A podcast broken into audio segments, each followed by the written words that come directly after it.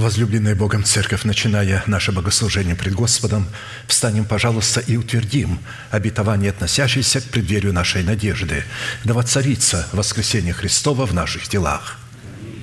Свят Господь, из глубин я взываю к Тебе.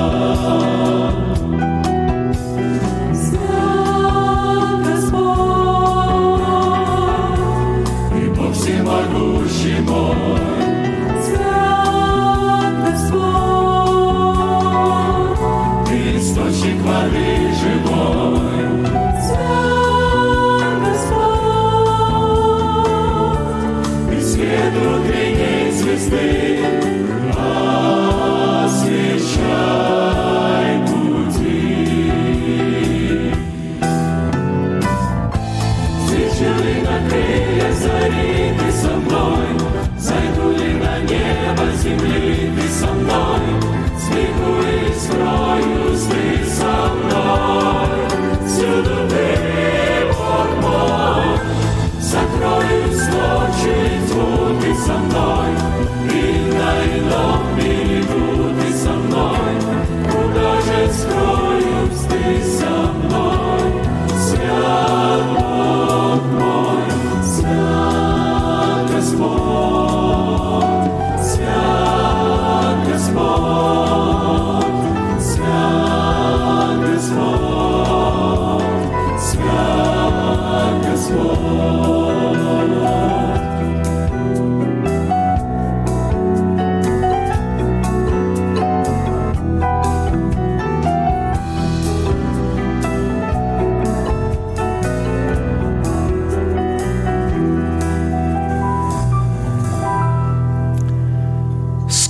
наши головы в молитве. Дорогой Небесный Отец, во имя Иисуса Христа мы благодарны имени Твоему Святому за вновь представленную привилегию быть на месте сем, которое очертила десница Твоя для поклонения святому имени Твоему. И ныне позволь наследию Твоему во имя крови завета подняться на вершины для нас недосягаемые и сокрушить всякое бремя и запинающий нас грех.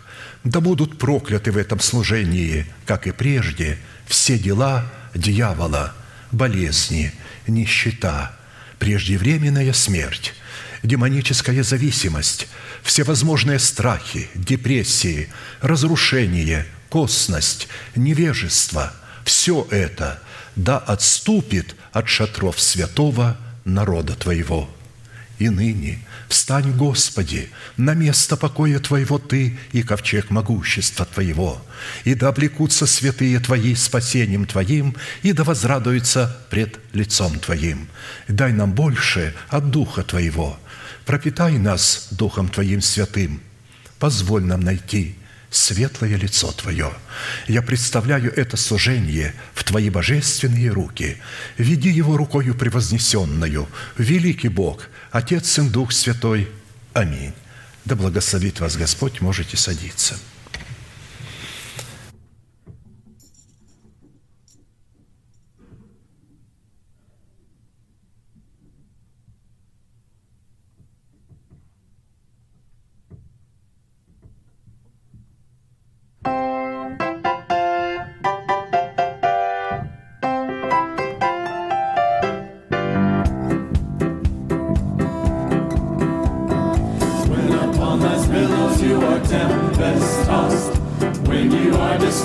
thinking all is lost. Count your many blessings, name them one by one. And it will surprise you what the Lord has done. So count your, count your blessings, name them one by one. Count your blessings, see what God has done. Count your blessings, name them one by one. And it will surprise you what the Lord has done.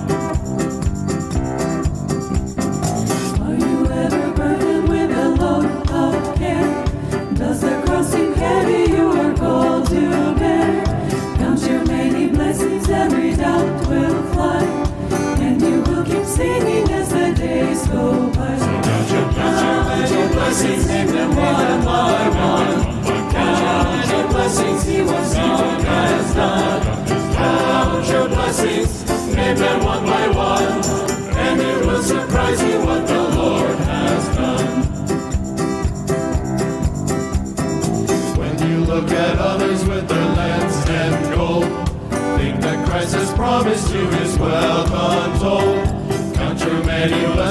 money cannot buy. Your reward in heaven, or your home on high. So count your blessings, count your blessings, name them one by one. Count your blessings, see what God has done. Count your blessings, name them one by one. And it will surprise you what the Lord has done. So amid the conflict, whether great or small, do not be discouraged, God is over all. Count your many blessings, angels will attend. Help and comfort give you to your journeys, and so count your God, your blessings, name them one by one. Count your blessings, He was God has done. Count your blessings, name them one by one, and it will surprise you what the Lord has done and it will surprise you what the Lord has done.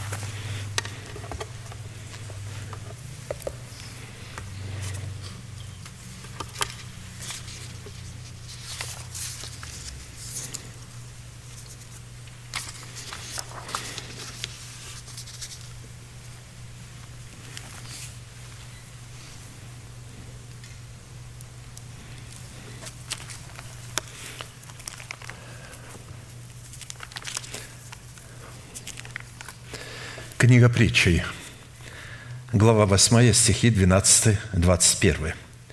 «Я премудрость обитаю с разумом и ищу рассудительного знания. Любящих меня я люблю, и ищущие меня найдут меня. Богатство и слава у меня, сокровище непогибающее и правда. Я хожу по пути правды, по стезям правосудия, чтобы доставлять любящим меня существенные блага, и сокровищницы их я наполняю».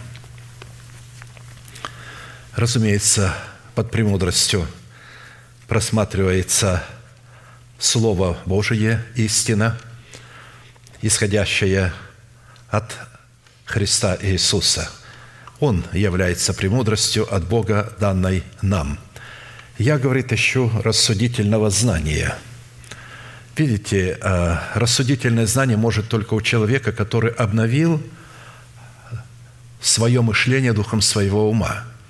А до этого у него нет никакого рассудительного знания, потому что рассуждение – это ум Христов, а человек может обладать им только в одном случае, когда он совлек себя ветхого человека и обновил свое мышление.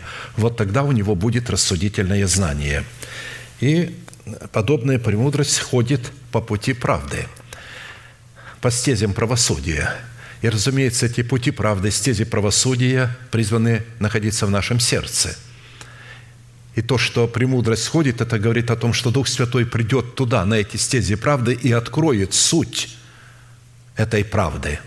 Если нету внутри человека, не принял он в себя учение Иисуса Христа, пришедшего во плоти, в 12 основаниях стены нового святого Иерусалима, путь, которым лежит через 12 жемчужных ворот, представляющих крест Христов, истину креста Христова, где мы, взяв свой крест, соработали с истиной креста Христова, чтобы прийти к этому совершенству, то, разумеется, у Бога не будет никакого основания доставлять нам существенное благо, потому что мы не любим Его. Писание говорит, я доставляю любящим меня существенное благо. А любить Бога означает исполнять Его заповеди. А чтобы их исполнять, надо поместить их в сердце свое. А посему одной из основополагающих пути правды является заповедь, повелевающая почитать Бога десятинами и приношениями, которая в архитектуре взаимоотношений с Богом является основанием, на котором выстраивается наше духовное строение, на котором мы можем устроять себя в дом духовный. Во-первых, благодаря именно этой заповеди человек может выразить свою любовь к Богу и признать над собой Его власть. То есть он исполняет эту первую заповедь, которая положена как фундамент в основании всего нашего устроения самого себя в Дом Божий, наших взаимоотношений с Богом. Во-вторых, благодаря выполнению именно этой заповеди его сокровищницы могут быть наполнены до избытка, и речь идет о нетленном богатстве и о, о сокровищнице нашего сердца, а не о материальных благах – давайте и дастся вам мерою доброю, утрясенную, нагнетенную и переполненную, отсыпят вам в лоно ваше. Ибо какую мерою мерите, такую же отмерится вам».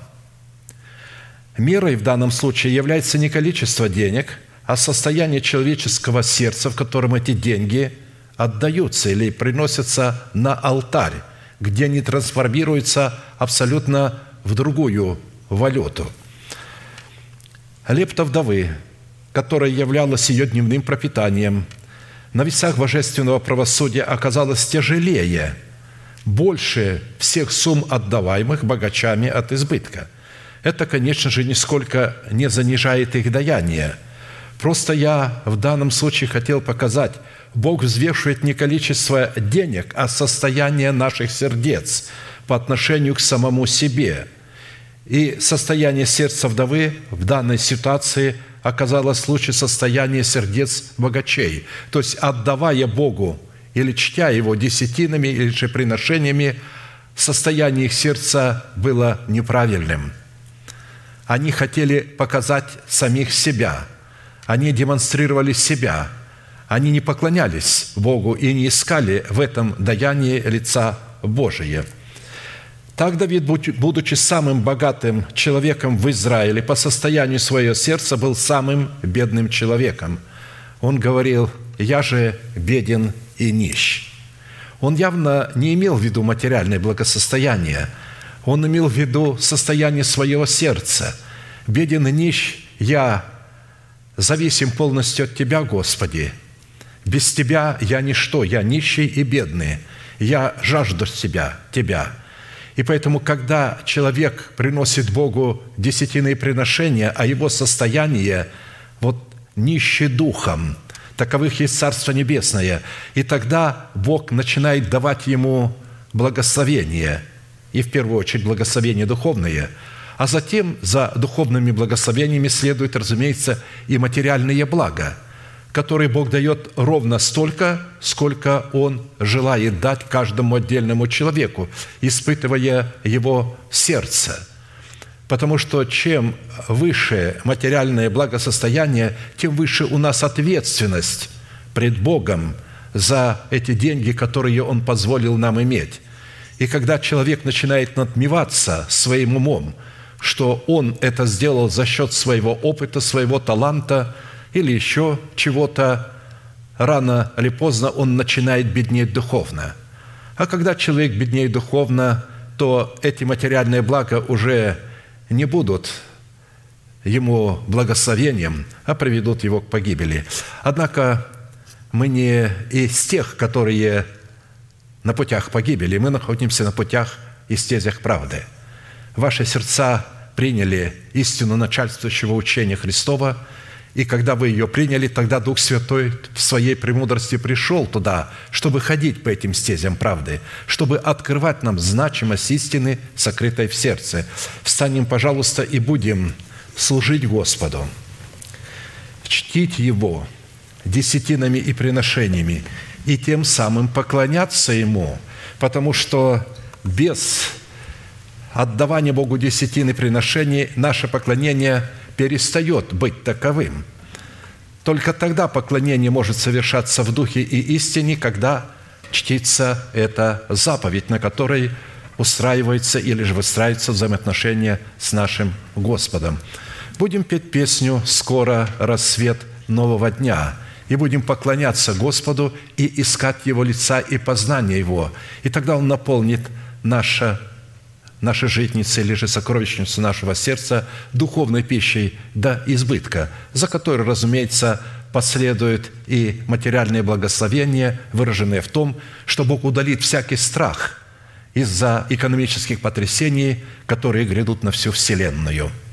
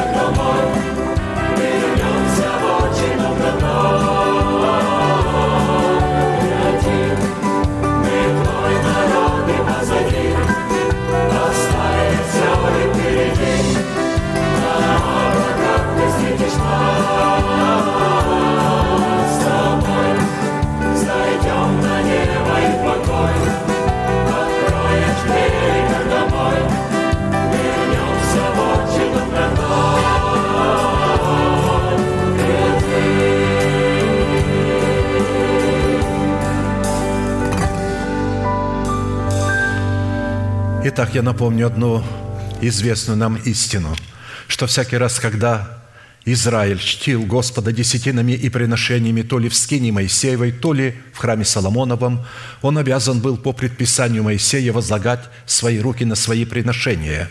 Моисей получил это откровение от Господа – мы с вами, будучи тем же Израилем, привитые к тому же корню, питаясь соком той же маслины, сделаем то же самое. Протяните вашу правую руку, символ правовой деятельности, на ваши приношения пред Богом и молитесь вместе со мной. Небесный Отец, во имя Иисуса Христа, я отделил десятины от дома моего и принес в Твой дом, чтобы в доме Твоем была пища – я не отдаю в нечистоте, я не отдаю в печали, и я не отдаю для мертвого. Я радуюсь, что имею привилегию выражать мою любовь и признавать Твою власть. И ныне согласно Твоего Слова, я молю Тебя прямо сейчас, да откроются Твои небесные окна, и да придет благословение Твое до избытка – на Твой искупленный народ. Во имя Иисуса Христа. Аминь. Аминь. Да благословит вас Господь. Можете садиться.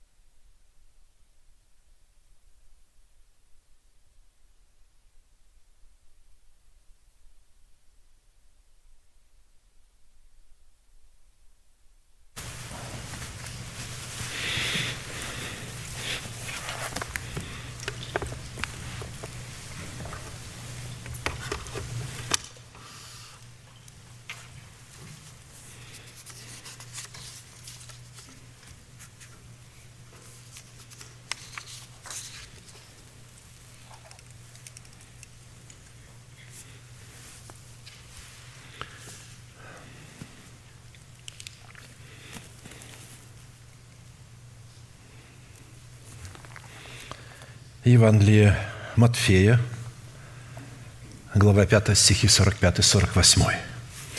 «Да будете сынами Отца вашего Небесного, ибо Он повелевает солнцу своему восходить над злыми и добрыми, и посылает дождь на праведных и неправедных.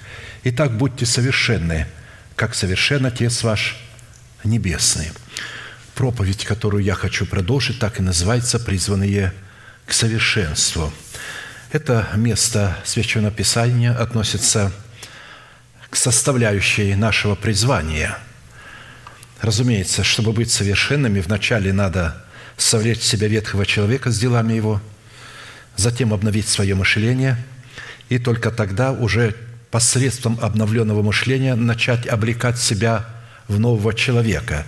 Вот обличение в нового человека приводит нас к совершенству, сделает нас совершенными, как совершен Отец наш Небесный, то есть позволит нам, подобно Небесному Отцу, светить своим солнцем на праведных и неправедных так, как это делает Бог в своем великом правосудии. Праведных Он благословляет, освещает лучами своего солнца, и они находят исцеление в лучах Его солнца. Нечестивые же или же неправедные погибают в этих лучах, потому что это, это лучи смерти для них.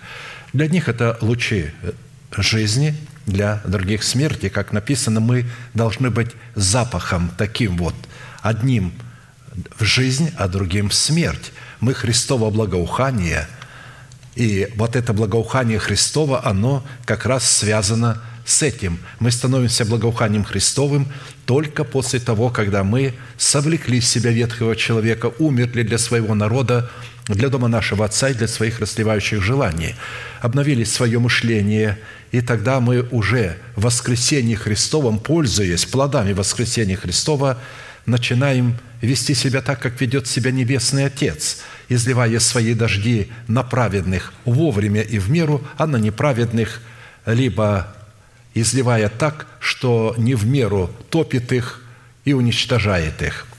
Итак, на самом деле быть совершенными, как мы с вами отметили, это великая заповедь, которая является наследием святых всех времен и поколений, и адресована она Христом сугубо же или исключительно только своим ученикам. А посему люди, не признающие над собой власти человека, посланного Богом – а выбрали себе путем демократического голосования человека, к наследию этой заповеди никакого отношения еще никогда не имели и навряд ли уже когда-нибудь смогут иметь. Потому что эта заповедь будет им неведома, они не смогут ее понять, они ее рассматривают как толерантное отношение к Богу, Бога а, к людям, что Бог любит всех. Он просто любит весь мир, умер за весь мир. Он любит праведных и неправедных одинаково – он не видит разницы, Он нас воспринимает такими, какие мы есть. Но на самом деле это не так. Он не воспринимает нас такими, какие мы есть. Он видит нас через Христа Иисуса праведными и совершенными, таким, как Он есть, а не такие, как мы есть. Это очень важно понимать. Поэтому в связи с исполнением этой повелевающей заповеди бодрствовать над Словом Божиим в своем сердце – так как бодрствует Бог над изреченным им словом в храме нашего тела, мы остановились на исследовании такого вопроса, какие конкретные цели призвана преследовать праведность Божия, с которой мы призваны соработать в нашем сердце, потому что в нашем сердце сокрыта праведность Божия. Мы приняли оправдание в семени и взрастили его в плод правды – и теперь вот мы этим плодом правды облекаем в себя, соработаем с праведностью Божией. А в частности на том, что назначение праведности Божией в нашем сердце, принятой нами в разбитых скрижалях заветов, которых мы в смерти Господа Иисуса законом умерли для закона, чтобы в новых скрижалях завета, знаменующих собой воскресение Христова, получить оправдание, дабы жить для умершего за нас и воскресшего, чтобы таким путем обрести утверждение своего спасения в новых скрижалях завета, знаменующих воскресение Христова, чтобы дать Богу основание не прежним законом даровать нам обетование мира, или же быть наследниками мира, но праведностью веры, подобно тому, как Он даровал это обетование Аврааму или семени его. Ибо незаконным даровано Аврааму или семени его обетования быть наследником мира, но праведностью веры» Римлянам 4.13. А посему завет мира в сердце воина молитвы – это результат послушания его веры, вере Божией в словах посланников Бога. При этом напомню, что вера Божия – это информация, исходящая через благовествуемое Слово. Вера от слышания, вера не от того, что мы чувствуем, а вера от того, что мы знаем. А это знание приходит через слышание Слова Божия. И не через людей, которых мы избрали себе демократическим путем, а через людей, которых поставил Бог и которых мы признали в лице апостолов Христовых. Не думайте, что сегодня апостолов Христовых нет. И я не единственный. Они есть. Просто люди не признают их. Они сделали свои институты, и вот кого они назовут богословом, вот тот и будет у них а, а, главным. По-разному избирают. То есть а, страна, из которой мы приехали, там избирали демократическим путем. И сегодня они точно так делают здесь. В этой стране, в которой мы живем, эта демократия несколько в ином виде представлена. Собирается группа людей, которые десятину дают больше, чем другие. Вот эта группа людей и будет выбирать. То есть она ведет себя так, как демократический обком. Вот это болото, а, а, а, значит, Соединенных Штатов. Они собираются, эти бизнесмены, и призывают одного проповедника другого, платят ему деньги, большие деньги – чтобы он приехал и три дня у них попроповедовал. Одного, другого, третьего. Потом из этих трех приблизительно проповедников они между собой голосуют и выбирают, кого, на кого выбрать. И когда падает выбор на того, они призывают этого человека, которому они перед этим дали там 10 тысяч долларов или больше, а приехал он сюда, за каждую проповедь дается очень большая сумма – и они ему предлагают годовой а, оклад. Вот у тебя, какой у тебя там оклад, где ты сейчас проповедуешь? Он говорит, у меня 100 тысяч оклад. Ну, к 100 тысячам всегда прилагается а, а, каждый месяц 2-3 дня отдохнуть на океане, а значит в год поездка можно делать по всему миру. Все это за счет церкви. Также дом строится, э, ему машина, это все за счет церкви, помимо этой годовой зарплаты, а также за каждую проповедь от 500 до 1000 долларов, помимо зарплаты. Он говорит столько. Он, они ему говорят, мы тебе даем 120 тысяч. Он говорит, я дам вам ответ через несколько времени. Он приходит к своему собранию, вот к этим бизнесменам, которые вы выбрали, говорит, мне дают 120 тысяч. Они говорят, мы тебе тоже даем 120 тысяч, оставайся у нас. Он передает им мне дают 120 тысяч, так что я остаюсь там. Какая разница, зачем мне переходить к вам? Они ему говорят, мы тебе даем 140 тысяч. Он приходит, говорит, мне дают 140 тысяч. А те говорят, ну, мы не можем дать такую сумму. Тогда всех благ мы будем искать себе другого. И он переходит. Вот а, а, видите, это опять небожественный принцип. Они выбирают себе, и, разумеется, этот человек обязательно будет обладать а, статусом доктора богословия, не меньше, не меньше. Бакалавры там не проходят. Бакалавры у него на побегушках будут. Итак, я думаю, вы поняли, причина бедствия американской церкви, причина бедствия, она сказывается сегодня в политике. Именно через церковь благословляет страну или проклинает страну – если церковь неправильно себя ведет, она, она ответственна за свою страну, то страна погружается в пагубу. И то, что Америка погрузилась в демократическое болото, в этот хаос, и цветущие города стали гетто, куда заходить-то страшно – это все вина вот такого избрания, непризнания апостолов Христовых, потому что они, когда избирают человека, они ему вот что говорят. Так вот, дорогой друг, вот об этом ты не должен проповедовать. Ты никогда не должен говорить, что блуд – это грех, пьянство – это грех. У людей и так а, а, много проблем. Говори, что мы все спасены, что Бог за нас, что мы скоро будем восхищены. Один из таких пасторов а, сказал мне, ну, вы знаете этого пастора, не буду называть его имя, мы были там в ренте, и он сказал, ты благословенный человек, у тебя руки развязаны, ты можешь говорить все, что тебе Бог открывает, а я не могу говорить все, что мне Бог открывает.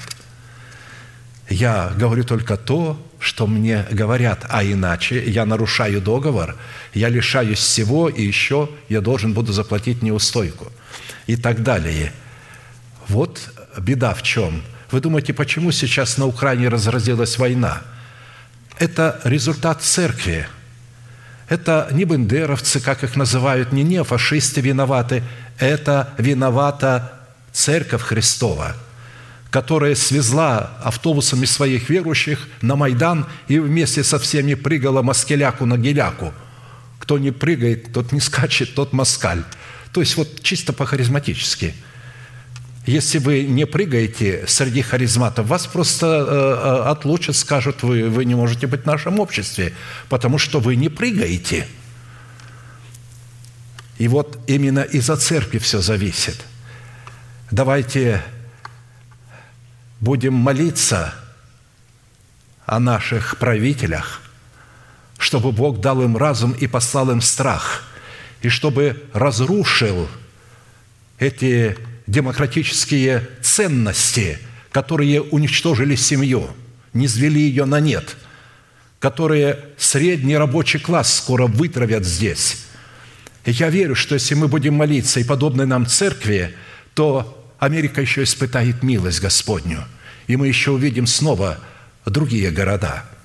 То есть я хочу показать, что именно от нас зависит очень многое, а не от этого мира. Это не от республиканцев зависит, не от демократов, а от тебя, церковь, как ты будешь себя вести перед Богом. Итак, вопрос – по каким признакам следует испытывать самого себя на предмет владычества мира Божьего в нашем сердце, что идентифицирует нас как сынов Божьих и как святыню Господню? Испытывать свое сердце на предмет владычества мира Божьего следует по способности быть миротворцем, что характеризует нас как сынов Божиих, как написано, блаженные или же благословенные миротворцы – потому что только они будут наречены сынами Божьими. А чтобы быть миротворцем, необходимо обладать состоянием мира. Человек, обладающий состоянием Божьего мира в сердце, он будет постоянно пытаться творить мир в своем окружении. И если он узнает, что в его окружении две сестры или же два брата между собой во вражде, он попросит у Бога мудрости – и Бог даст ему мудрость, как привести их к миру. Как привести их к миру. Я как-то вам рассказывал, когда я узнал, что э, два человека э, в церкви уже несколько лет не разговаривают между собой, а раньше были друзьями. Неважно зачем. Я вызвал одного из них, между прочим, просто рассказывая одно или другое, и, между прочим, бросил мысль. Ты знаешь, я вот с этим человеком беседовал, как-то говорил, и он, знаешь, что тебе сказал? Вот то и то. Я смотрю, у него глаза наверх. Не может такого быть. Он не мог так обо мне сказать хорошо. Я его знаю. Я говорю, ты мне не веришь? Он сказал, хорошо. А разговаривая с тем человеком, я спросил, что ты думаешь вот об этом брате? Он говорит, да, это вот такой, такой, такой. Я ему говорю, а вот эта вот черта у него. Ну, разве только что это черта? Ну, ты согласен, что это черта хорошая? Да. И вот я сказал, что он сказал, что у тебя вот хорошая вот эта черта есть. Прошло несколько времени. Этот брат приходит ко мне и говорит, пастор, вы знаете, что произошло? Мы помирились. И сейчас думаем, за что мы поссорились, и не помним за что. Но мы сейчас не разлей вода. А почему? Одно слово.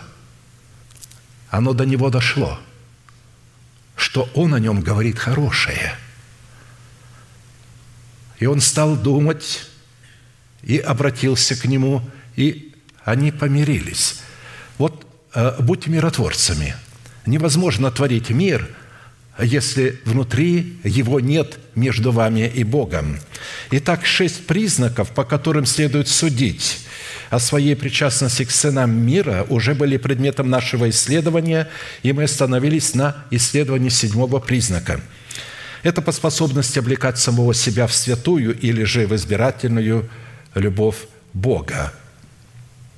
Более же всего облекитесь в любовь которая есть совокупность совершенства, и да владычествует в сердцах ваших мир Божий, которому вы и призваны в одном теле, и будьте дружелюбны». То есть э, мы призваны в одном теле, потому что мир Божий действует в теле Христовом, он не действует где-то за пределами церкви – имеется в виду за пределами нашего общения. Там абсолютно другое понимание э, мира. Там мир – это чтобы не было войны. Вот какой мир. А, ну и когда нет войны, они а, а, ненавидят друг друга, а когда пришла война, они просто начинают убивать друг друга. Тот ему говорит, да мы же с тобой в одном районе живой, я, я украинец. А он говорит, скажи, поляница, а неправильно говоришь. И тут же пристреливает его, а, а, значит, ты русский, не можешь выговорить слово поляныця. Ну, я понимаю, что я тоже неправильно его а, а, выговариваю, но суть не та. Я показываю, что у них-то эта ненависть была и до этого. Но теперь руки развязаны, и можно перестрелять друг друга. Тем более раздали всем автоматы, патроны, давайте, отпустили всех преступников. Это все была виновата церковь. Но они этого не видят, и сейчас они слепы. Они этого не видят. Итак, совокупность совершенств, как я говорил, в этом мире ничего нет совершенного, так говорят мудрецы, социологи, философы этого мира. Нет в мире ничего совершенного, все относительно. А на самом деле в мире есть совершенное. Это любовь Божия, агапе, в которой мы призваны облечь себя в братолюбии, чтобы показывать в братолюбии любовь Божию. Потому что наша жизнь тогда будет благочестивой. Братолюбие исходит из благочестия. И мы сейчас будем о нем говорить, потому что любовь Божия Агапе представлена Святым Духом в свете именно вот этих семи неземных достоинств, которые являются неизменными природными свойствами Бога. Добродетель, рассудительность, о которой мы с вами говорили во время почтения Бога десятинами и приношениями «Я люблю рассудительное знание, а эта рассудительность исходит из добродетели Бога. Это не простая рассудительность, это ум Христов. Это воздержание, терпение, благочестие, братолюбие и любовь. 2 Петра 1, 2, 8. Мы в определенном формате из этих семи имеющихся характеристик добродетели, которые обуславливают сердце нашего Небесного Отца. Бог обладает всеми этими свойствами, которые в своей совокупности определяют – в нашем сердце благость Бога. И мы рассмотрели уже пять свойств и остановились на шестом. Это призвание показывать в своей вере неземную силу братолюбия, исходящую из нашего благочестия. Наличие этой возвышенной и благородной составляющей в показании нашей веры братолюбия переводит нас из состояния вечной смерти в состояние вечной жизни. Мы знаем, я всегда радуюсь, когда читаю, где Вера Божия состоит в знании, не в чувстве. Мы не чувствуем где-то там, а мы знаем, что мы перешли из смерти в жизнь, потому что любим братьев. Нелюбящий брата пребывает в смерти. Всякий ненавидящий брата своего есть человека-убийца, а вы знаете, что никакой человека-убийца не имеет жизни вечной в нем пребывающей. Речь идет о братьях, которые нам братья во Христе Иисусе – вы скажете, а почему здесь не написано «мы любим и сестер»? А потому что здесь под этими братьями подразумеваются и сестры, и дети, и подростки. Под этими братьями нету пола. Но почему тогда они названы братьями, а не сестрами? Да потому что братом называется только тот человек, только тот мужчина и та женщина, которые исповедуют веру своего сердца. Исповедание веры, исповедание – это семя. Когда мы исповедуем – это семя. Мы исполняем мужскую функцию. Если человек не исполняет этой мужской функции, он не может исповедовать веру Божию, которой у него нет в сердце, то он не относится а, к этим братьям, потому что в лице этих братьев сокрыты мужчина и женщина, дети, пожилые, бедные, богатые. Не имеет значения цвет кожи, не имеет сословия, чтобы мы поняли. Потому что каждый святой Божий человек должен иметь две функции. Функция женская состоит в том, способность принимать семя, способность быть оплодотворяемым семенем Слова Божия. А мудрость дальше, которая показывает себя в мужчине, это способность исповедовать. А это делают все и женщины, и мужчины. Разумеется, те, у которых есть вера Божия. Вот поэтому э, иногда мне часто задавали вопросы. Я еще был ребенком, потом отроком. Я не совсем это понимал, и многие сестры говорили, что, ну, в общем-то, Библия – это не для нас. А там, посмотрите, там все для братьев. Нас там Бог вообще нас не видит. Мы должны смирить себя, мы ничтожество – это не для нас. Мы ничтожество. Вот что нам будут говорить мужья, что нам будут говорить братья, то мы и будем делать. Бедные, они даже не понимали, что они входят в формат брата при условии, если у них есть вера в сердце, которую они приняли через благовествуемое слово, и они ее исповедуют. Итак, в связи с этим, как и в предыдущих составляющих добродетель Бога в Его уникальной к нам благости, которую мы призваны показывать в своей вере в семи составляющих, нам необходимо было ответить на четыре классических вопроса. Что говорит Писание о силе братолюбия, которое мы призваны показывать в своей вере? Какое назначение призвано выполнять сила братолюбия, которые мы призваны показывать в своей вере, какие условия необходимо выполнить, чтобы получить силу показывать в своей вере братолюбие, исходящего из нашего благочестия. В определенном формате мы уже рассмотрели эти три вопроса и остановились на четвертом. По каким признакам следует испытывать самого себя на предмет показания в своей вере силы братолюбия, исходящего из нашего благочестия. При этом мы рассмотрели уже первые пять признаков, по которым следует судить, что мы показываем – в своей вере силу братолюбия и остановились на рассматривании шестого уникального признака, на котором мы уже задержались достаточно, но э, будем на этом месте, доколе Дух Святой не позволит нам пройти дальше, потому что мы подходим к преддверию нашей надежды. Итак, шестой признак, по которому следует испытывать себя на предмет показания в своей вере силы братолюбия, исходящего из нашего благочестия, это по способности не заботиться ни о чем, но всегда в молитве и прошении с благодарением открывать свои желания пред Богом. То есть всегда нужно понимать свои желания пред Богом – эти свои желания должны быть желаниями Бога, которые станут нашими.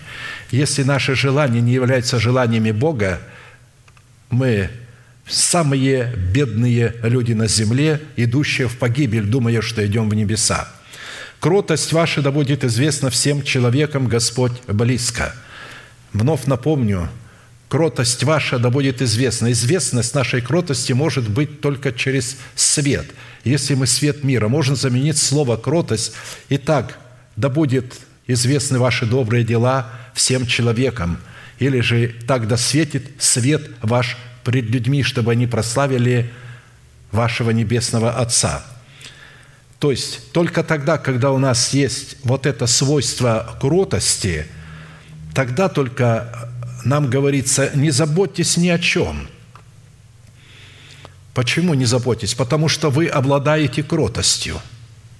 Вам не надо уже ни о чем заботиться, вы уже свет мира. Вам ни о чем не надо заботиться, у вас уже все потребное для жизни и благочестия есть. Но при этом все равно всегда в молитве и прошении с благодарением открывайте свои желания пред Богом. Потому что для того, чтобы Бог мог исполнить свою волю через нас на планете Земля – нам надо в молитве и прошении с благодарением открыть эти желания, потому что Бог не может исполнить свою волю на планете Земля, если не найдет подобного себе человека, который даст ему основание, чтобы он исполнил эту волю. Вот поэтому мы должны благодарить Его, потому что на каждого из нас, на наш счет во Христе Иисусе, положены все обетования Божьи во Христе Иисусе – Поэтому, но для того, чтобы эти обетования могли работать, мы должны с благодарением открывать и говорить, «Господи, благодарю Тебя за это обетование. Оно находится в моем сердце. Ты можешь в любое время прочитать. Оно ясно написано на скрижалях моего сердца. Поэтому яви благость Твою и милость Твою, и открой это обетование, приведи его в исполнение». И Писание говорит, тогда мир Божий, который превыше всякого ума – соблюдет сердца ваши и помышления ваши во Христе Иисусе.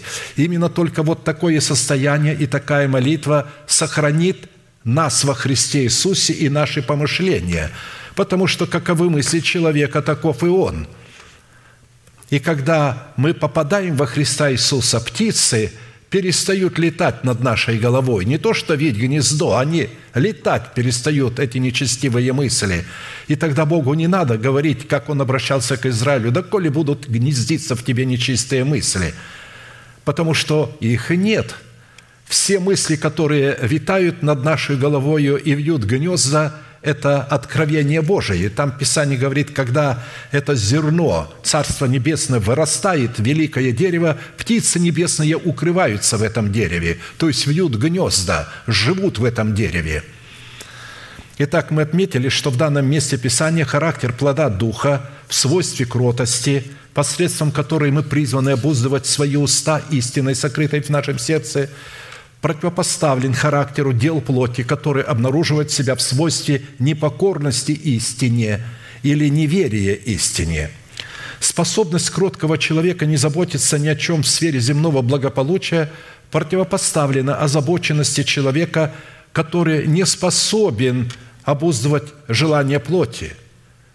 Речь идет о людях, верующих в церкви, а не об этом мире – и большинство этих людей, бездна, масса, миллионы христиан в ужасе плачут, «Господи, что мне делать? Я сегодня каюсь, и через час я снова впадаю в этот же грех. Я его исповедую, и снова я туда впадаю. Боже, избавь меня, но просто Боже, избавь меня, а Бог не избавляет. Почему? Потому что Он избавляет через истину в сердце, через кроткий язык. Вот когда мы взрастим древо жизни, приносящее плоды, и будем исповедовать веру нашего сердца, и тогда будет Бог брать наше исповедание и освобождать нас. Когда мы начнем почитать себя мертвыми для греха, живыми же для Бога, и когда мы будем называть несуществующую державу нетления в нашем теле как существующую, вот именно тогда вот этими словами Бог возьмет и исправит положение, и освободит нас от власти ветхого человека, от власти похотей и страстей. Как написано, кроткий язык, древо жизни, но не обузданы сокрушения духа, притча 15.4. Не обузданы сокрушения духа. Если мы не обуздаем истиной, сокрытой в сердце, свой язык, он убьет нас. Притом, Вначале он убьет наш дух, нашего нового человека. И совесть прекратит нас осуждать за, делание, за грехи, которые мы делаем. Если вы пьете понемногу, если вы принимаете наркотик, если вы лжете, передаете худую молву, если вы возмущаетесь, если вы не согласны с порядком церкви, если вы решили, что вы инспектора, и вы можете инспектировать человека, которого поставил Бог, это говорит о том, что вы либо совсем убили ваш дух, либо он затухает и скоро затухнет, если вы не вздрогнете. Потому что совесть вас уже не судит. Вы должны смотреть, если вы делаете грех, и совесть вас не судит, то это говорит о том, что Бог уже оставил вас. И скоро придет время, что, говорит, я сдвину светильник твой с места. Если же вы сделали грех, и совесть вас судит, благодарите Бога. Вы живые, совесть вас судит. Вы можете на основании этого прийти и покаяться, Бог вас не будет судить, потому что совесть вас судит, и вы на основании совести, которая судит вас, оставляете грех, приходите и каетесь. Итак, во-первых, озабоченность, ведущая к сокрушению возрожденного от Бога Духа, это узы, связывающие человека всевозможными фобиями несуществующего страха. Вот поэтому они и бегут из одного штата в другой, из одной страны в другую. Так как они не взрастили в своем сердце плод правды в составляющей кротости, которой они призваны обуздывать свои уста, по обузданию которых нам следует судить о показании в своей вере силы братолюбия. Во-вторых, озабоченность, с которой связан человек, это результат его невежества, которая идентична оккультности. Оккультность – это когда сатана обладает вами извне, потому что он не может вами обладать изнутри. Там живет ваш новый человек, который еще не убит – и поэтому он извне обладает вами. Но проявление оккультности и одержимости по своим а, признакам одинаковы. Только а, Божий человек может определить, это оккультность или это одержимость. Видите же, лжехаризматия во всех людях в первую очередь видит духа блуда. Им не важно, а, а, а вот кто вы, говорите вы на языках или что. Первое, что они говорят, Бог открыл мне у тебя из дух блуда, его надо изгнать. Им не важно, а, занимаетесь вы а, а, или нет рукоблудием. Они говорят, давайте, братья и сестры, все вместе отречемся от этого и потрясем руками, вот так вот сбросим с рук и скажем, я сбрасываю тебя, сатана, с рук. И вот я отрекаюсь. И трясут бабушки, дедушки, которые даже не понимают значения этого слова. Или же говорят, сплюнь, Человек сплюнул, все, ты избавился от духа э, блуда. Он давит его в живот и говорит, а теперь плюнь. Вот понимаете, вот такое убожество среди лже-харизматов. Они называют себя харизматом, никакие они не харизматы. Харизматия – это упражнение даров духовных.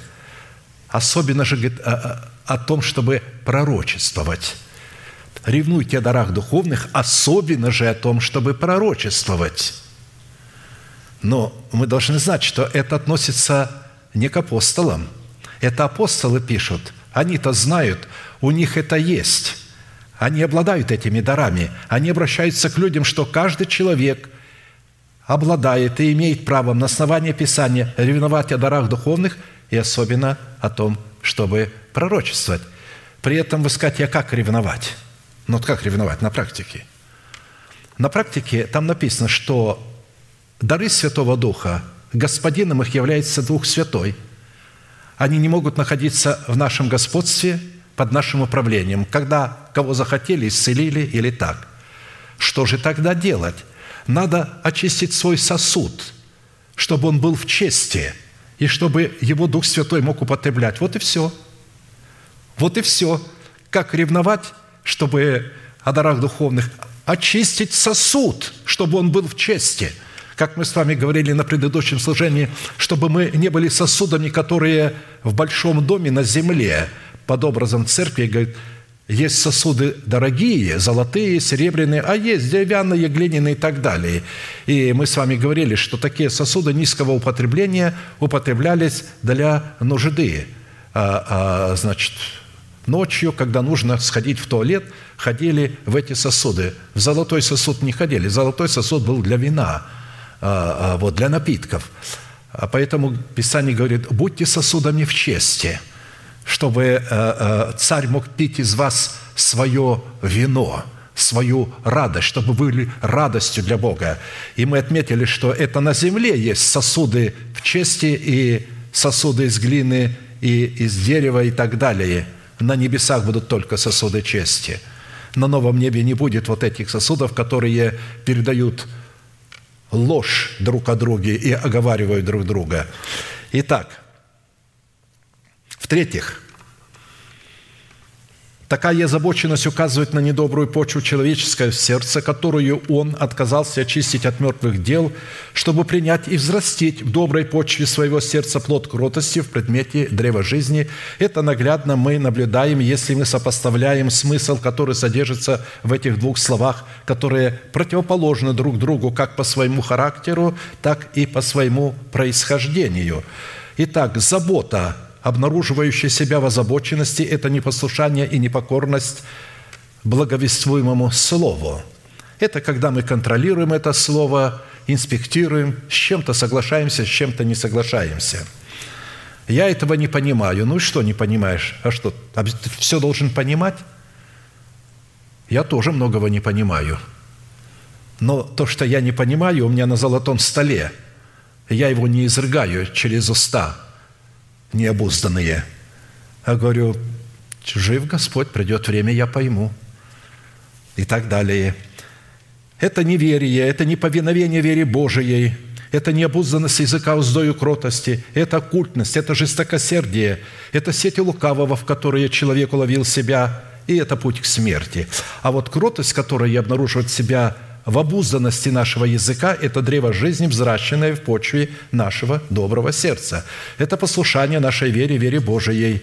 Это мудрость, крепость, твердость и сила нашего возрожденного от Бога Духа. Это упование на Бога и на Его Слово, сокрытое в нашем сердце. Это сети Царства Небесного, в которые мы уловили себя – Потому что когда мы исповедуем веру Божию, сокрытую в нашем сердце, мы улавливаем себя в эти слова – ты пойман словами уст своих, ты уловил себя. И когда мы улавливаем себя в сети Царства Небесного, мы становимся сетью Царства Небесного для других. Мы становимся светом для мира. Кротость наша становится известной всем человекам. Итак, озабоченность – это проявление бесчинства, состоящего в непокорности порядку в теле Христовом, который относит человека к категории беззаконных людей – которые противятся истине благовествуемого слова и пытаются облечь бесчинство своей плоти в одеяние внешнего благочестия, в то время как кротость сердца, которая обнаруживает себя в кротких устах, это определение плода нашего духа, который свидетельствует о наличии взращенного в духе человека древа жизни, кроткий язык древа жизни, но не обузданы сокрушения духа – Составляющая плода Духа в свойстве кротости, которой человек обуздывает свои уста истиной, сокрытой в своем сердце, это свидетельство, что он облечен в царскую мантию ученика Христова, в которую облечен Христос. Христос является вечным, постоянным учеником своего Небесного Отца. По отношению к своему Небесному Отцу он ученик – и он говорит, научитесь от меня. Это дает способность нам научиться у Христа противо, противостоять словам, исходящим из собственной плоти, из необузданного языка, в пользу того, чтобы открывать свои уста только для исповедания истины, сокрытой в сердце. Вот как об этом сказал Христос. «Придите ко мне все труждающиеся и обремененные, и я успокою вас». Видите, а, бесчинный человек – он не является труждающимся и обремененным. Он не видит себя обремененным. Он видит обремененным пастора, который говорит не так, как он хотел бы слушать, а он себя видит свободным. Он говорит, у меня есть своя голова, и я свободен. Что это меня заставляет понимать так, как понимает один человек? Поэтому Христос далее говорит, «Возьмите иго мое на себя и научитесь от меня, ибо я кроток и смирен сердцем, и найдете покой душам вашим, ибо иго мое благо и время мое легкое». Говоря об иге, он говорил о слове своего Небесного Отца. Иго – это воля Небесного Отца. Он говорит, смотрите, как я научился у Небесного Отца обуздывать свои уста истинными, исходящие или словом, исходящим из уст Отца – а как я научился у отца? Я вижу, что отец обуздывает себя словом, исходящим из своих уст. Мой Небесный Отец делает себя рабом своего слова, когда оно исходит из его уст, ставит себя в зависимость и действует только в границах этого слова. Этому я научился у моего Отца. Поэтому говорит, а вы научитесь от меня. Потому что иго, вот эта воля Божия в словах, исходящих из уст Бога, оно благое, и оно легкое. Оно не тяжелое, оно не является... Это благородное рабство, потому что человек не хочет быть рабом. Но здесь говорится о, благоду, о благородном рабстве, о том рабстве, которое является самым высоким титулом в небесах, потому что в это благородное рабство облечен Небесный Отец. Он облег себя в мантию раба своего слова – Сын, видя это, облекает себя в мантию ученика и учится у отца, как отец обуздывает себя своим словом, он начинает обуздывать себя словом отца. Ученики Христовы точно так делают. Они обуздывают себя благовествуемым словом, которое они слышат.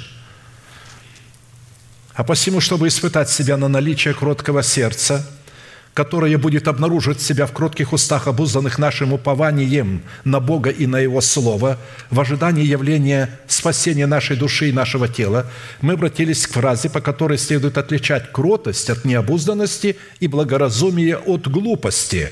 Это по нашей способности – открывать свои желания пред Богом в молитве и прошении с благодарением при условии, что эти прошения будут обузданы уздою кротости, которая выражает себя в желаниях Бога, обусловленной волей Божией.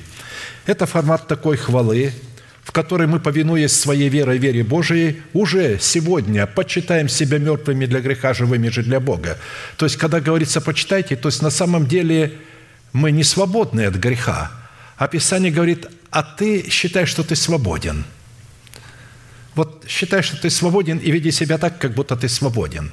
Ты не исходи из того, что ты чувствуешь, а исходи из того, что ты знаешь. И что? Начинай называть несуществующую державу нетления в своем перстном теле как существующую.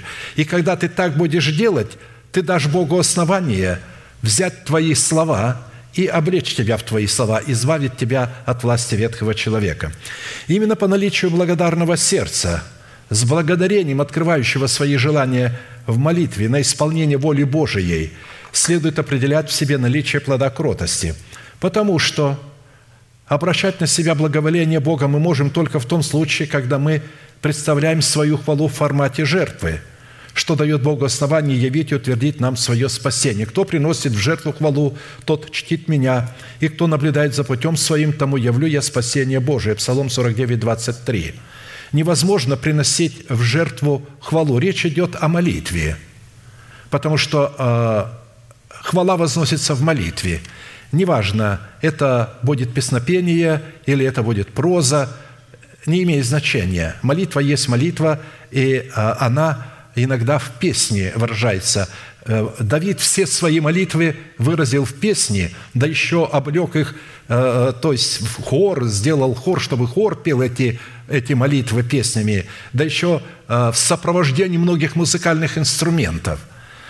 Так вот, для того, чтобы приносить жертву хвалу уст, необходимо самому быть жертвой.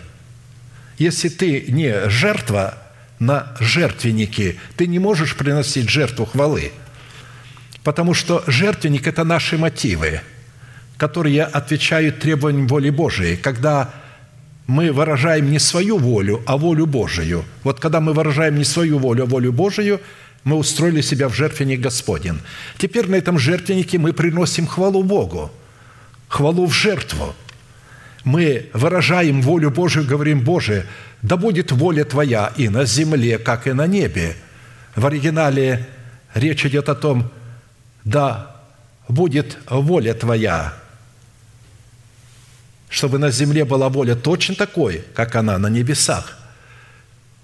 Земля зависит от небес, а не небо от земли. До тех пор, пока это решение не будет на небесах, ты не можешь говорить об этом на земле. Вот о чем идет речь. А посему вот кто чтит меня такой хвалой – и наблюдает за путем своим, только тому явлю я спасение Божие». То есть явлю, потому что это спасение дано нам в формате залога. Бог не может нам явить спасение в формате залога. Залог необходимо пустить в оборот в смерти Господа Иисуса, чтобы получить его в воскресении. Бог в воскресении своем явит нам свое спасение. То есть утвердить нам свое спасение. А посему со стороны Бога явить нам благоволение в своем спасении в ответ на возносимую нами Богу жертву хвалы становится для нас гарантией спасения нашей души и нашего тела. А посему, посему нам необходимо было вспомнить критерии, определяющие в Писании сущность легитимности хвалы, призванной являться признаком братолюбия – назначение, которое призвано выполнять подобающая хвала в показании силы братолюбия, условия, возводящие нашу хвалу в статус легитимности, по которым следует судить показания в своей вере братолюбия. Мы уже рассмотрели эти первые три вопроса, остановились на четвертом.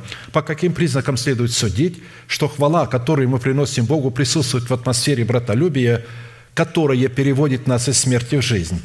В определенном формате мы уже рассмотрели три признака – по которым следует определять суть подобающей хвалы, призванной присутствовать в атмосфере братолюбия, и остановились на рассматривании четвертого признака. Я сразу четвертый признак назову, потому что наше время уходит. Четвертый признак, по которому следует определять суть подобающей хвалы, исходящей из нашего сердца в атмосфере братолюбия – будет состоять в том, что наша хвала будет находиться в пределах сакрального слова «Аллилуйя», которое определяет собою, чем по своей сути призвана являться подобающая хвала Богу. Аллилуйя! Блажен муж, боящийся Господа и крепко любящий заповеди Его. Сильно будет на земле семя Его, род правых благословится, обилие и богатство в доме Его, и правда Его пребывает вовек. Во тьме восходит свет правым, благ он и милосерд и праведен. Речь идет, что праведник благ и милосерд и праведен. Добрый человек милует и взаймы дает. Он даст твердо словам своим на суде. Он вовек не поколеблется. В вечной памяти будет праведник. Не убоится худой молвы. Сердце его твердо, уповая на Господа. Утверждено сердце его. Он не убоится, когда посмотрит на врагов своих. Он расточил, раздал нищим, правда его пребывает вовек рог его вознесется во славе. Нечестивый увидит это и будет досадовать, заскрежещет зубами своими и истает. Желание нечестивых погибнет. Я напомню, что слово «Аллилуйя» – это формула восхваления и благодарения Яхве в богослужебной практике израильтян, которая, как и слово «Аминь», перешла во все другие языки без перевода – Именно по присутствию этой формулы либо в начале, либо в конце определенных мест Писания следует определять суть подобающей хвалы, изложенной в данных местах Писания, которую мы призваны возносить Богу. В данном случае словом «Аллилуйя», которое стоит в начале имеющегося места Писания, в котором определяется 10 составляющих, определяющих собою суть подобающей хвалы Богу, исходящие или призванные исходить из нашего правого сердца в атмосфере братолюбия – переводящего нас из смерти в жизнь. При этом рассматривать в своей хвале наличие страха Господня, вызывающего крепкую любовь к заповедям Господним, мы стали в нашей причастности к жене, боящейся Бога, под которой, разумеется, собрание святых, в которой установлен порядок Царства Небесного, бросающий вызов собранием с демократической инфраструктурой – Миловидность обманчива и красота суетна, но жена, боящаяся Господа, достойна хвалы. Дайте ей от плода рук ее, и да прославит ее у ворот дела ее». Притча 31, 30, 31. Из данной притчи следует, что жена, боящаяся Бога, это такая церковь, которая в учении о благодати проповедует истину, благодаря которой святые, затрачивая все свои старания, могут облечь самих себя в мантию страха Господня, исходя из которого они будут вознаграждены Богом от плода своих рук, и дела их прославят их у ворот дома их». А посему, чтобы, подобно добродетельной жене, исполниться страхом Господним, мы стали – исследовать, какими свойствами Писание определяет добродетель жены в страхе Господнем. И для того, чтобы утвердиться в том, что наша хвала, выражающая себя в исполнении страхом Господним, действительно является наследием нашей веры и одновременно жизненной необходимостью, нам необходимо было ответить также на четыре классических вопроса. Определить, откуда проистекает источник страха Господня или же какова сущность страха Господня – во-вторых, определить, какое назначение Писания вкладывает в способность быть исполненным страхом Господним. В-третьих, обусловить, какую цену необходимо заплатить, чтобы исполняться страхом Господним. И в-четвертых, по каким результатам следует судить, что мы действительно исполнены страхом Господним. В определенном формате мы уже рассмотрели первые два вопроса, посему сразу обратимся к вопросу третьему. Какую цену необходимо заплатить, чтобы можно исполняться страхом Господним или же облекать себя в страх Господень? Во-первых, страх Господень обретается через цену, которую мы призваны заплатить за право, чтобы, с одной стороны, наше тело стало местом пребывания Бога, а с другой стороны стать органической причастностью того места, на котором благоволит обитать Бог. «И настанут безопасные времена Твои, изобилие, спасение, мудрости и ведения. Страх Господень будет сокровищем Твоим». Исайя 33, 6. То есть страх Господень будет сокровищем Твоим, когда настанут безопасные времена, изобилие, спасение, мудрости, ведения – это когда страх Господень станет сокровищем – это одно из пророчеств, которое является определением того места, на котором пребывает Бог и на котором страх Господень призван стать сокровищем нашего сердца. Мы не можем быть Домом Божьим, если не заплатим цену за право являться органической причастностью тела Христова в лице избранного Богом остатка – и пришел Иаков на одно место и остался там ночевать, потому что зашло солнце. И взял один из камней того места и положил себе изголовьем, и лег на том месте, и увидел во сне. Вот лестница стоит на земле, а верх ее касается неба. И вот ангелы Божии восходят и не сходят по ней. И вот Господь стоит на ней и говорит, «Я Господь, Бог Авраама, отца твоего и Бог Исаака, землю, на которой ты лежишь, я дам тебе и потомству твоему, и будет потомство твое, как песок земной, и распространишься к морю, и к востоку, и к северу, и к полудню, и благословятся в тебе и в семени твоем все племена земные». Обратите внимание, в семени твоем благословятся все племена земные – и вот я с тобою и сохраню тебя везде, куда ты не пойдешь, и возвращу тебя в сию землю, ибо я не оставлю тебя, доколе не исполню того, что я сказал тебе». Это относится ко всем нам. Бог не оставит нас, доколе не исполнит того, что Он сказал о нас и то, что мы поместили в наше сердце. Иаков пробудился от сна своего и сказал, «Истинно Господь присутствует на месте всем, а я не знал».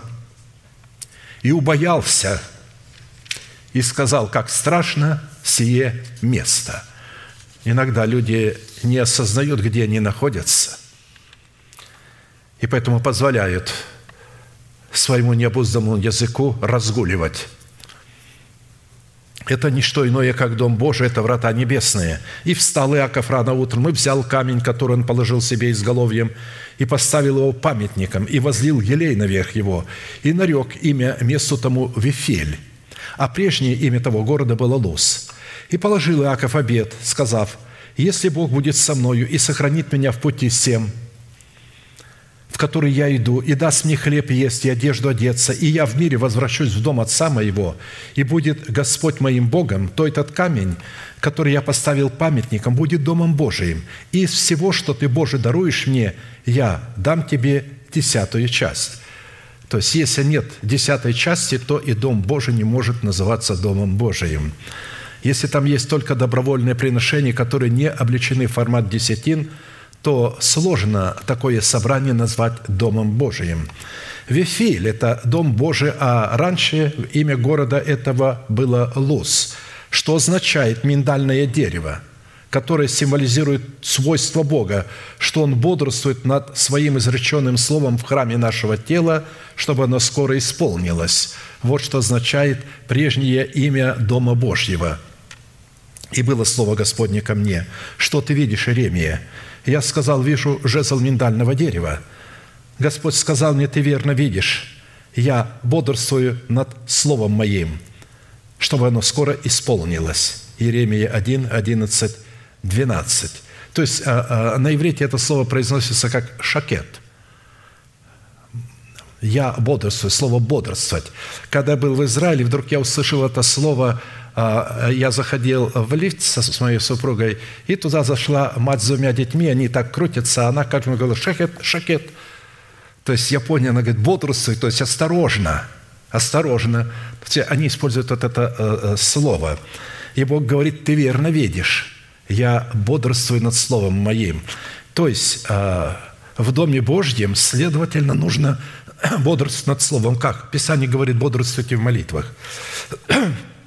Во-первых, согласно видению Иакова, Дом Божий на земле является местом пребывания Бога или жилищем Бога. Во-вторых, Дом Божий на земле является вратами, ведущими в небеса в присутствии самого Бога. Речь идет о Церкви Божией, о собрании святых, который отвечает требованиям доброй жены. В-третьих, Дом Божий на земле является лестницей совершенствования в присутствии самого Бога. В-четвертых, Дом Божий на земле является местом покоя и местом отдыха, где восстанавливаются силы – в-пятых, Дом Божий на земле является местом убежища от Исава в лице нашей греховной природы. В-шестых, Дом Божий на земле является местом откровения нашего предназначения. В-седьмых, Дом Божий на земле является местом, где Бог клянется в том, что Он поможет нам исполнить наше призвание. В-восьмых, Дом Божий на земле является местом, где мы призваны изрекать и исполнять свои обеты пред Богом, чтобы Бог со своей стороны – мог исполнить то добро, которое он изрек в отношении Иакова, и чтобы страх Господень, присутствующий на этом месте, стал сокровищем Иакова. Необходимо было исполнить обет, который Иаков заключил с Богом. То есть Бог исполнит все то для Иакова тогда, если Иаков исполнит свой обет. И положил Иаков обет, сказав, «Если Бог будет со мною и сохранит меня, в пути сем, в который я иду, и даст мне хлеб есть и одежду одеться, я в мире возвращусь в дом моего Отца, и будет Господь моим Богом, то этот камень, который я поставил памятником, будет Домом Божиим, и из всего, что Ты, Боже, даруешь мне, я дам Тебе десятую часть».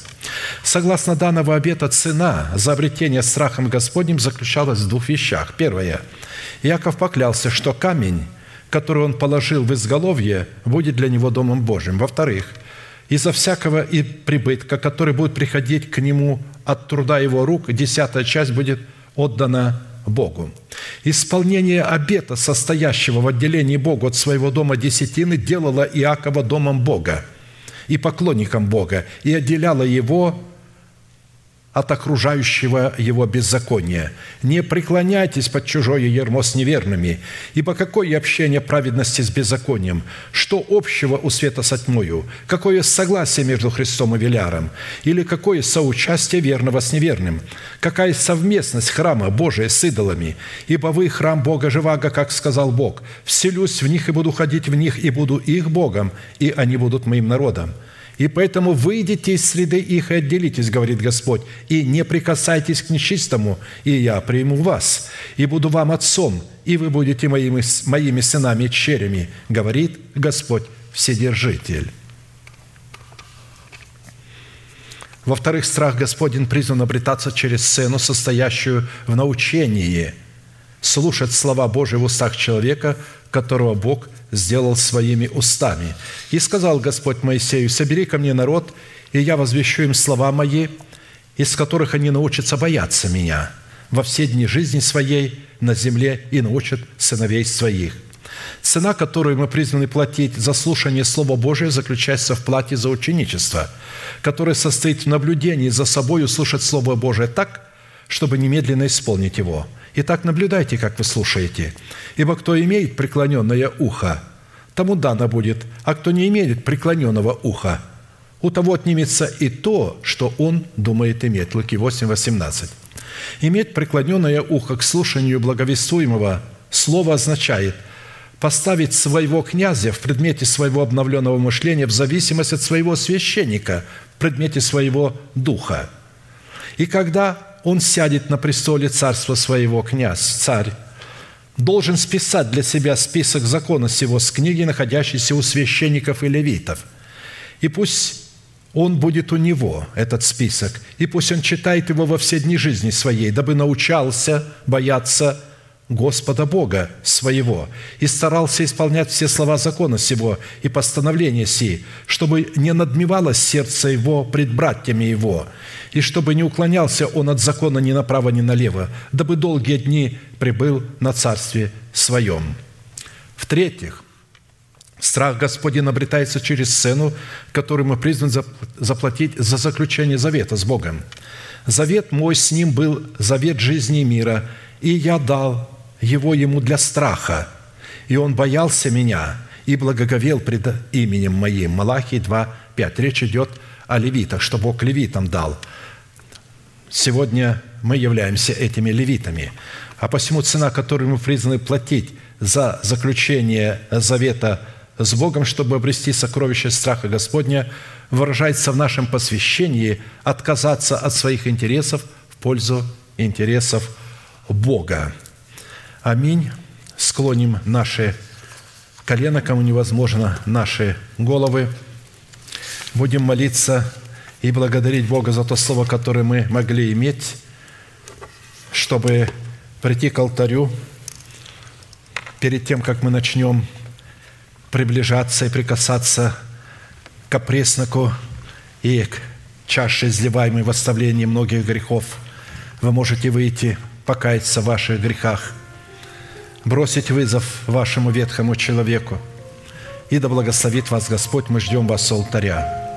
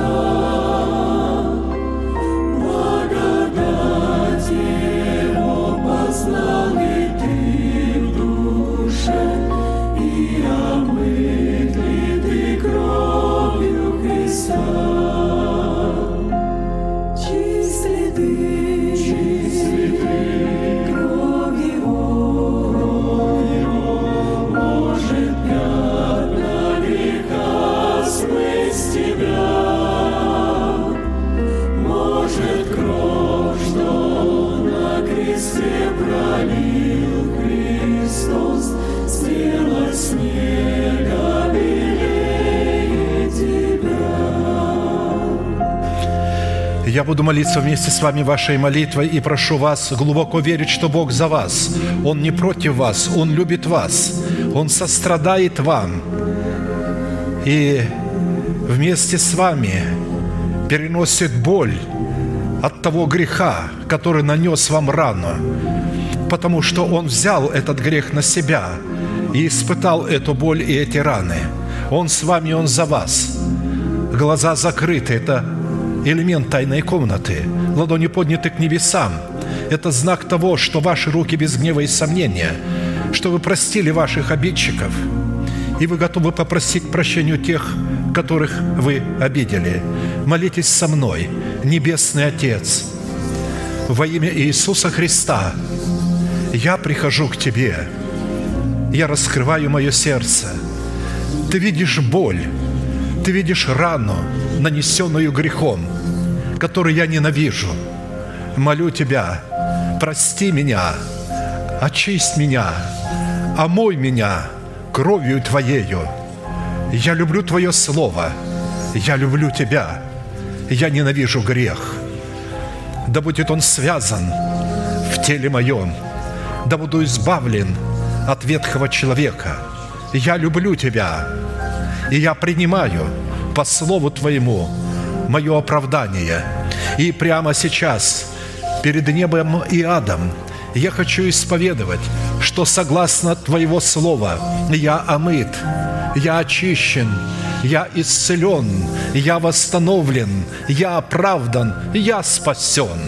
Прощаются грехи ваши и беззакония ваши во имя Иисуса Христа. Да благословит тебя Господь, да презрит на тебя светлым лицом своим и помилует тебя и да даст тебе мир. Да падут вокруг тебя тысячи и десятки тысяч одесную тебя, а к тебе не приблизятся. Да придут на тебя благословения гор древних и холмов вечных. Да придет все это на тебя и на потомство твое, и исполнится на тебе. И весь народ да скажет Аминь.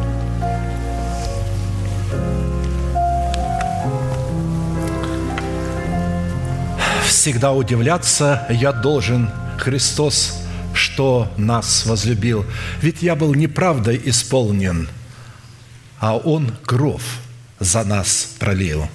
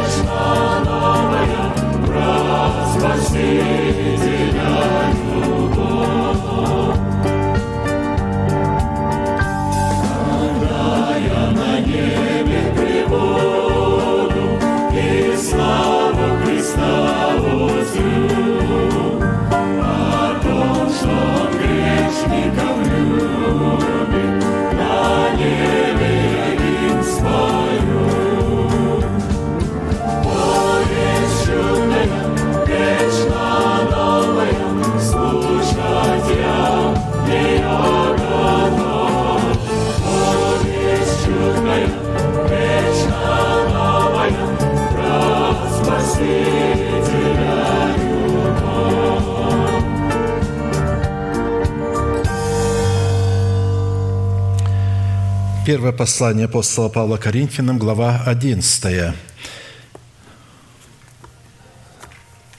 с 23 стиха.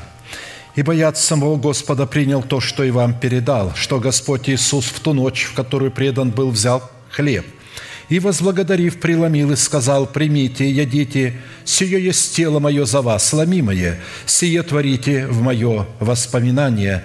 Также и чашу после вечери и сказал, «Сия чаша есть новый завет в моей крови, сие творите только мое воспоминание. Ибо всякий раз, когда вы едите хлеб сей и пьете чашу сию, смерть Господню возвещаете, доколе Он придет. Посему, кто будет есть хлеб сей или пить чашу Господню недостойно, виновен будет против тела и крови Господней. Да испытывает же себя человек, и таким образом пусть ест от хлеба сего и пьет из чаши сей, испытывает себя, а не своего ближнего, и тем более не детей. Ибо кто если пьет недостойно, тот если пьет осуждение себе, не рассуждая о теле Господнем. Оттого многие из вас немощны и больны, и немало умирает. Ибо если бы мы судили сами себя, то не были бы судимы с миром. Будучи же судимы, наказываемся от Господа, чтобы не быть осужденными с миром. Можете садиться. Исходя из Писания, участвовать в этом великом таинстве может только тот человек, который рассуждает о теле Господнем. Тело Господне – это Церковь Иисуса Христа. рассуждать о теле, о Церкви Христовой, когда мы начинаем рассуждать о теле Христовом, о Церкви Иисуса Христа, в это время Бог нам дает знание, кем мы являемся во Христе, что Он для нас сделал и кем мы приходимся Богу, а также какую роль мы должны выполнять в теле Христовом.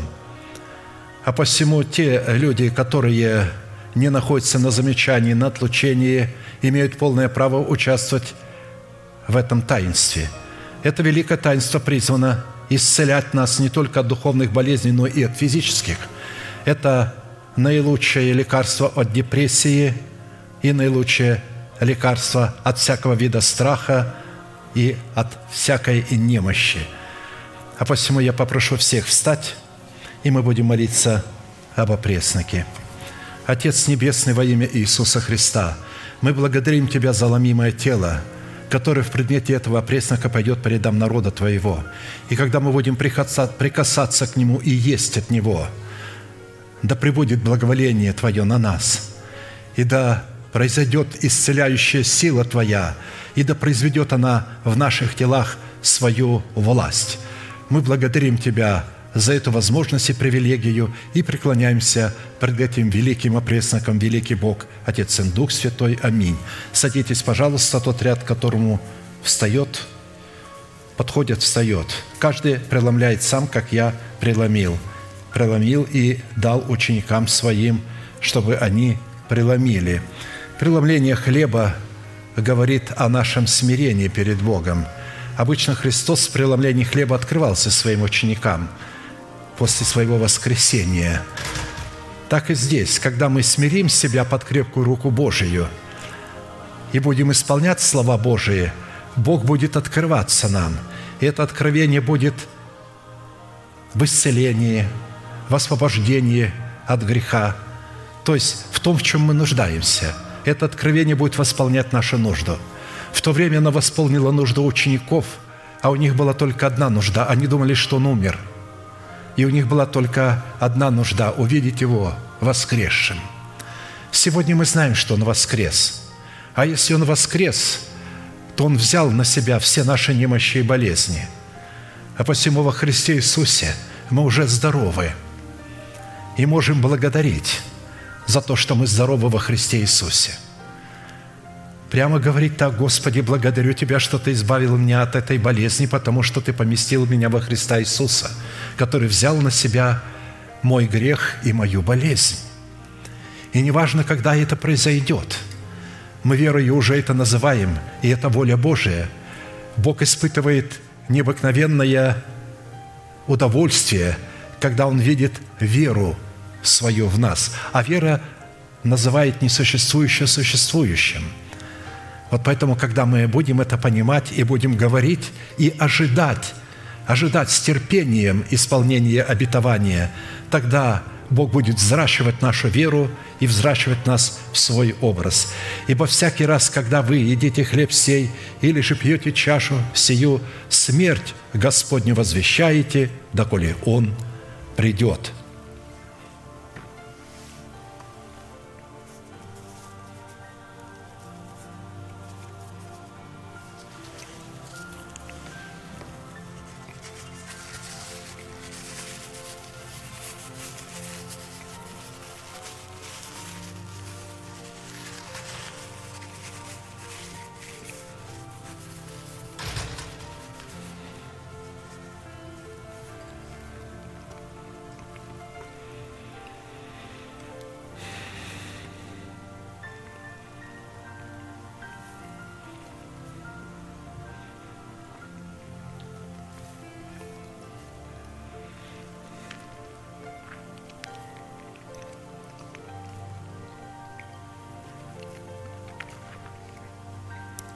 Этой торжественной тишине,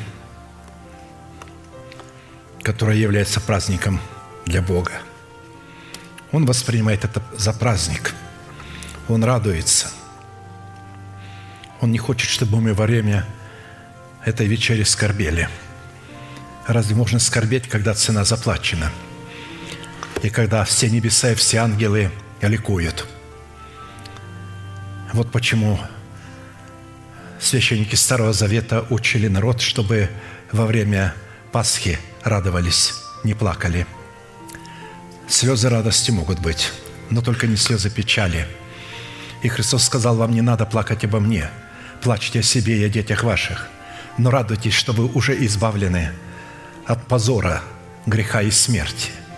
Ибо всякий раз, когда вы едите хлеб сей, или же пьете чашу сию, смерть Господню возвещаете, доколе Он придет.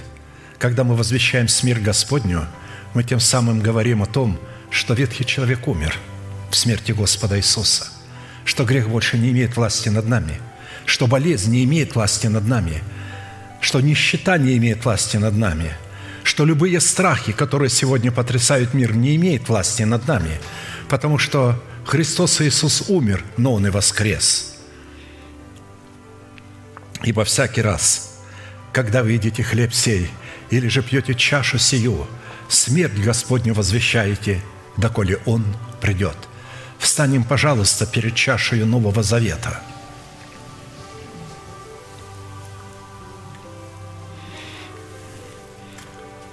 И будем молиться и благословлять Небесного Отца за то, что Он отдал за нас Своего Сына.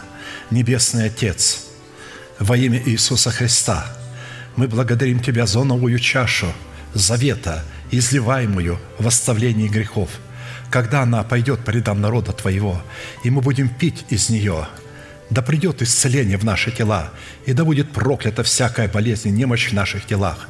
Благодарим Тебя за исполнение Твоего Слова и поклоняемся перед чашей Нового Завета. Великий Бог, Отец, Сын, Дух Святой. Аминь. Садитесь, пожалуйста, тут ряд, которому подходит, встает точно так же, как вы помогали друг другу и участвовали в хлебопреломлении, поучаствуйте и в чаше. Чаша – это Христос – одна на все века и на все времена. Христос, который был заклан за нас. Ибо всякий раз, когда вы едите хлеб сей или же пьете чашу сию, смерть Господню возвещаете, доколе Он придет».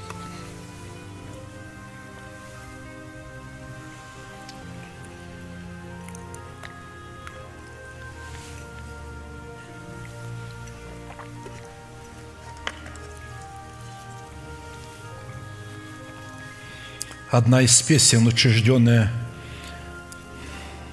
царем и пророком Давидом, которая должна была петься во время пасхальной ягады или пасхального ужина. Это Псалом 19.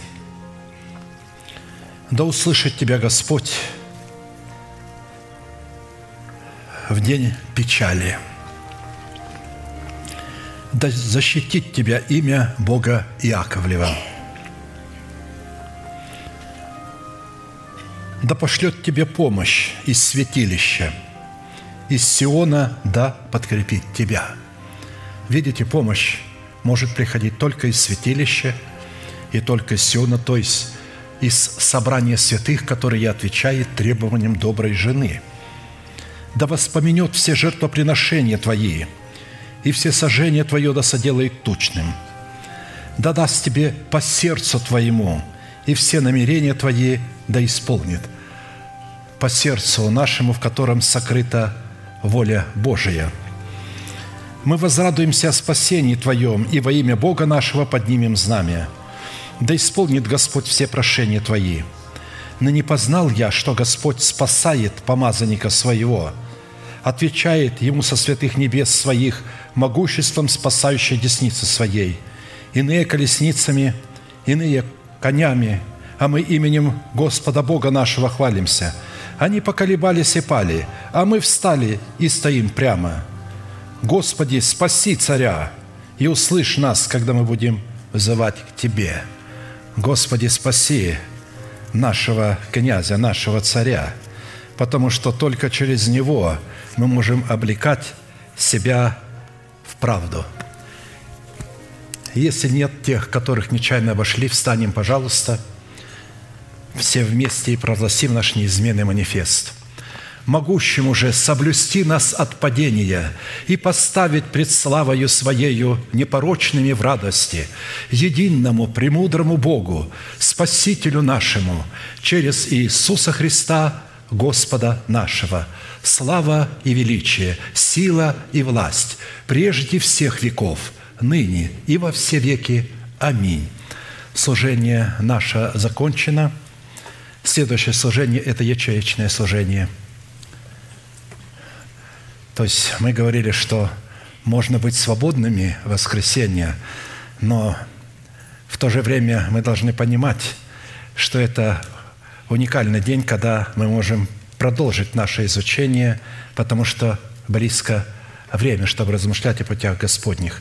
А само служение общее, следующее, будет во вторник в 7 часов вечера, теперь с миром Божьим. Да благословит вас Бог в пути вашем, жилищах ваших. Можете поприветствовать друг друга.